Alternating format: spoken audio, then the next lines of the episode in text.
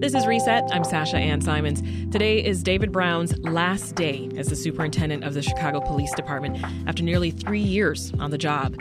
He was tapped by Mayor Lightfoot in 2020 and was a former chief of the Dallas Police Department from 2010 to 2016. Brown announced that he'd be stepping down as the city's top cop a day after Lightfoot lost her reelection bid. All eight of her challengers, including the two remaining candidates in the April runoff, had said that they would fire him as their first order of business. Now, as a nationwide search for Chicago's next police superintendent is underway, what will that process look like? And what do police accountability experts want to see in the new hire? Here to discuss is Craig Futterman. He's a professor at the University of Chicago Law School and a resident dean in the college. Hey, Professor, good to meet you in person. So good to see you in person as well, Sasha. Also with us is Anthony Driver, president of the Community Commission for Public Safety and Accountability. Welcome back, Anthony. Thank you for having me. I'm happy to be here. So, Craig, this is getting a lot of buzz. So, just ground us. What is at stake here? Well, um, I think before really we can have an, a meaningful conversation about where we need to go, we really need to understand where we are. Mm-hmm. And the department's machinery of denial remains alive and well um, continues, the city continues to deny reality of police abuse, reality of racism, and the need for change. And we're not just talking about the FOP, but we're really talking about the superintendent and city leadership. And the FOP remains as virulently opposed as ever to any form of public scrutiny. Nobody has the right to see, much less criticize what we do. Mm-hmm. Nobody has the right to second guess the police. So, um, and the still us against them mentality remains um, central to the CPD, where the them is the very community in which police officers are sworn to serve. So, um, more than anything else, and I think this is even evident in Chip's report earlier today about the FOP, that same commitment to this old boys network, this macho culture, where even black officers, women officers, not welcome. Um, so, what's at stake? And more than anything else, what we need in our next superintendent is someone who has both the courage and vision to change this culture. What are they walking into? What are they going to be responsible for, this next superintendent?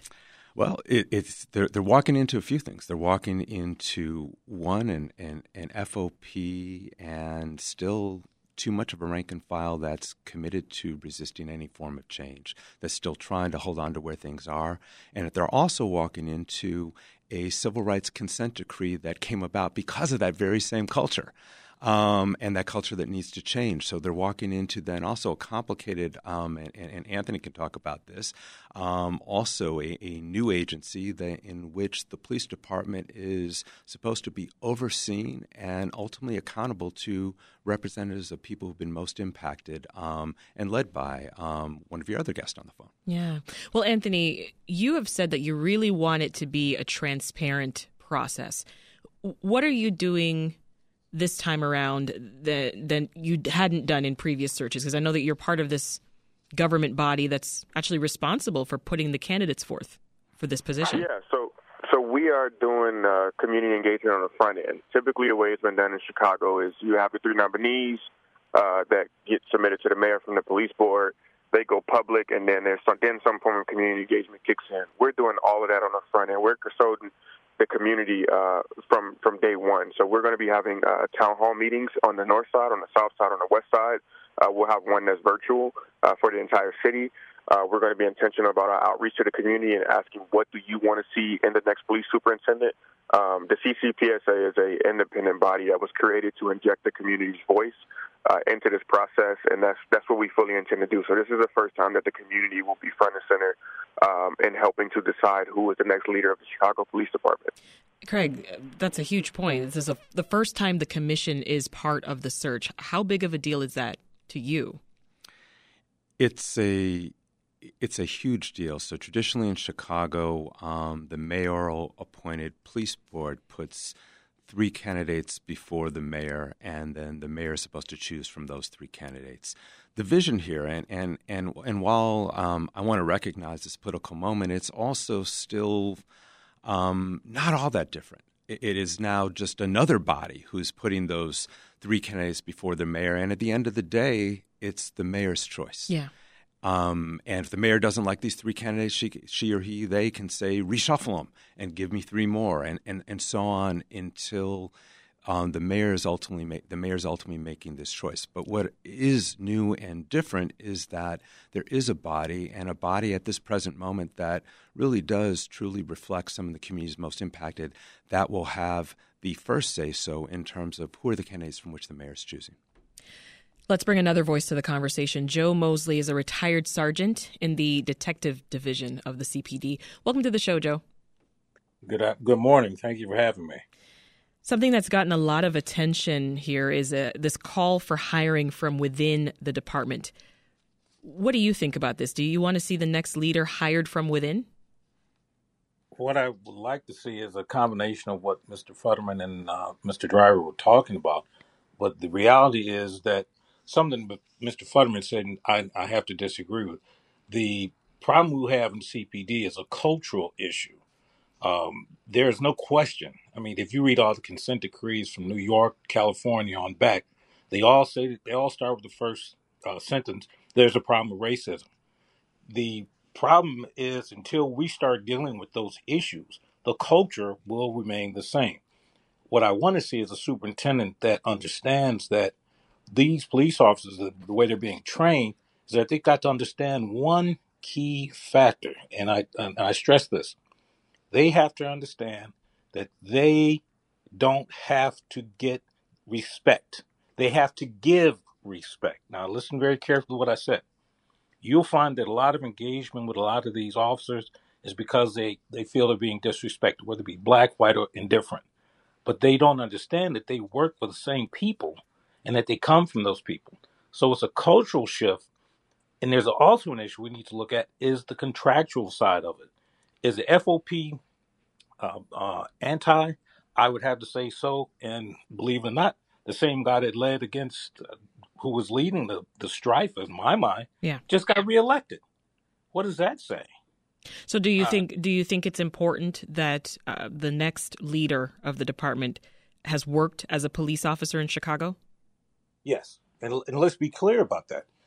Of all the federal agencies that come in, you find me one agency, one federal agency that when they change organizational paths, they don't do it from within. So, what makes us any different? Certainly, when um, uh, Lightfoot brought in Brown, she changed the dynamic. Well, when he got on the ground, he realized he didn't know everything. Well, no one will. But certainly, the fact that you know the dynamics of the city and, and, and the department has to be a factor. The other thing is this we know that the business acumens that are applied uh, to policing don't work. And this is what I mean. A lot of times, in fact, you've seen it, do more with less. Well, business acumens don't apply in public sector service.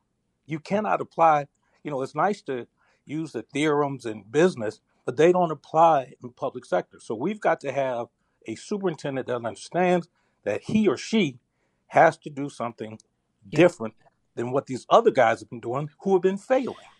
Anthony, is hiring someone with CPD experience a priority of the commission?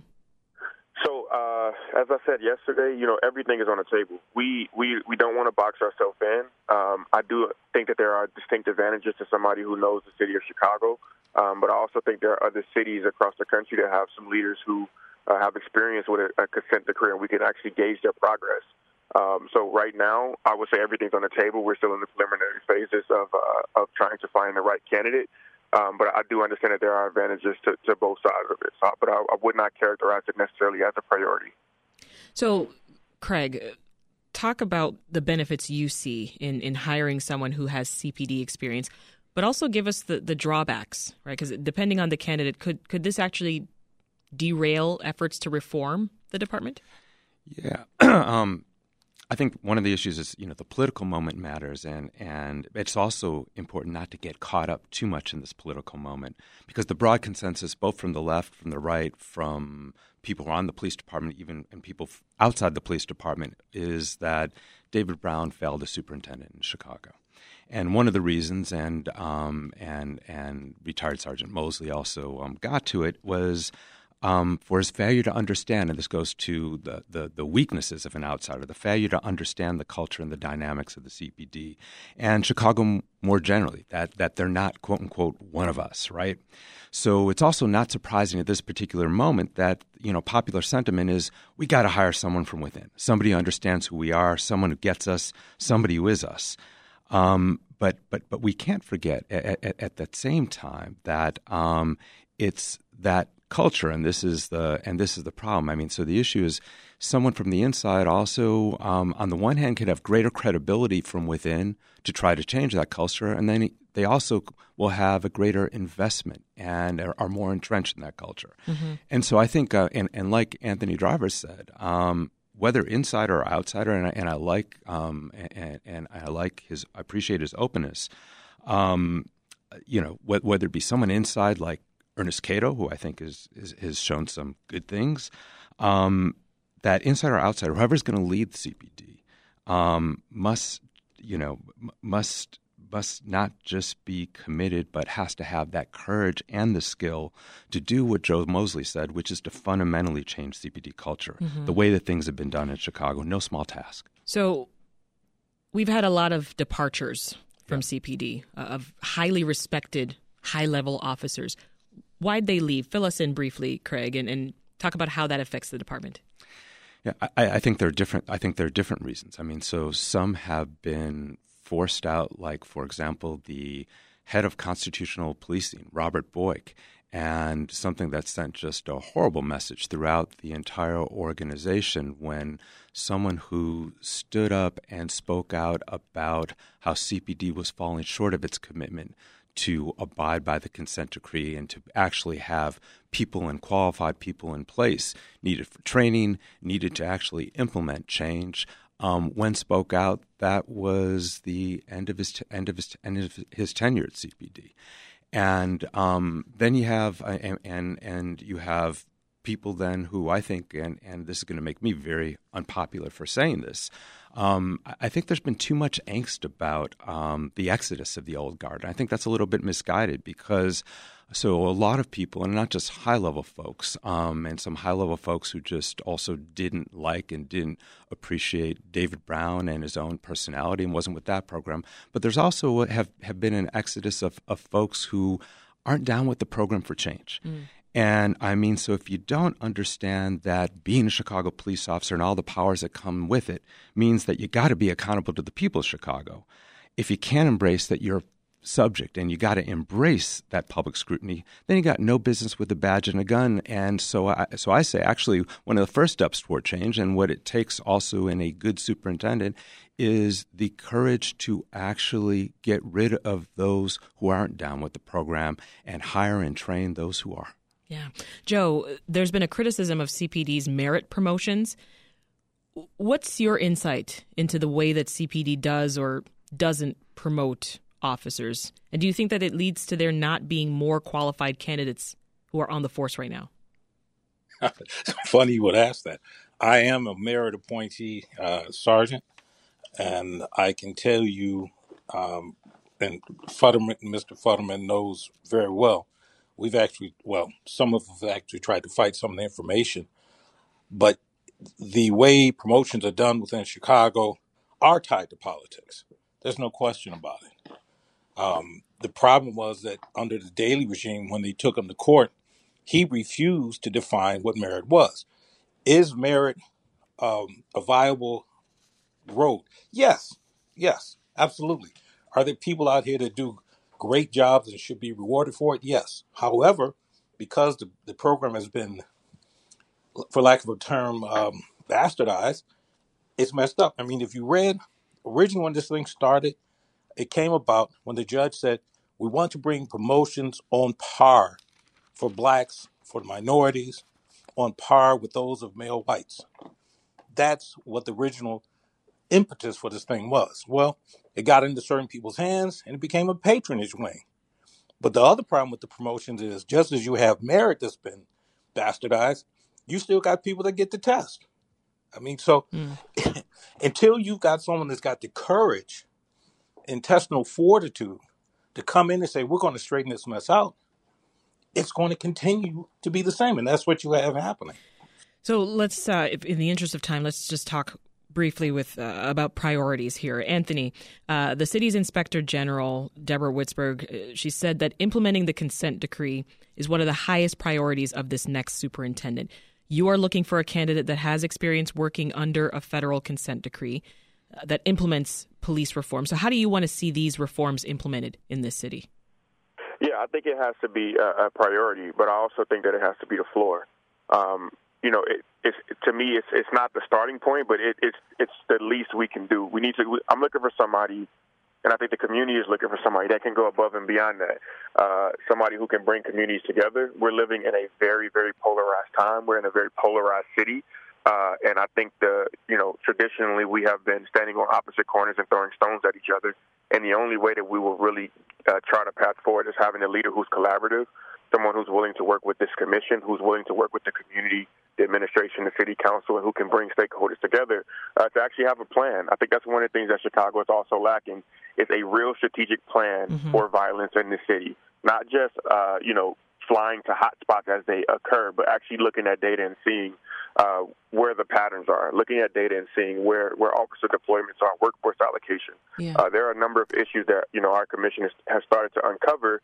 Um, response times. Why is it taking an hour for you to get to a call uh, and on the south side, and you get to calls uh, in some of the north side uh, districts in, in less than eight minutes. So yeah. these are all things that we're looking for, but primarily we're also looking for somebody that can get the uh, the clearance rates up and the, and the, the, the crime stats down.